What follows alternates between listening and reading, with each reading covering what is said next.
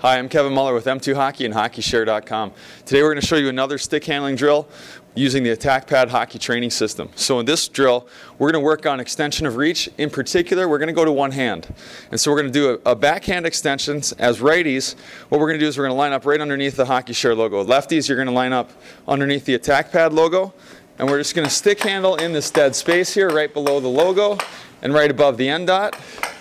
So we're going to stick handle in here and we're going to reach out backhand, one hand on the stick, and try to get out as far as we can. Pull it straight back in across the other dots, ideally. So, uh, as a taller athlete, I can reach all the way to the end dot. As a smaller athlete, maybe the answer is you only get to the middle dot here. Um, but I want you to, again, the nice thing is you have these, these standard measurements, so every time you can work on extending that reach.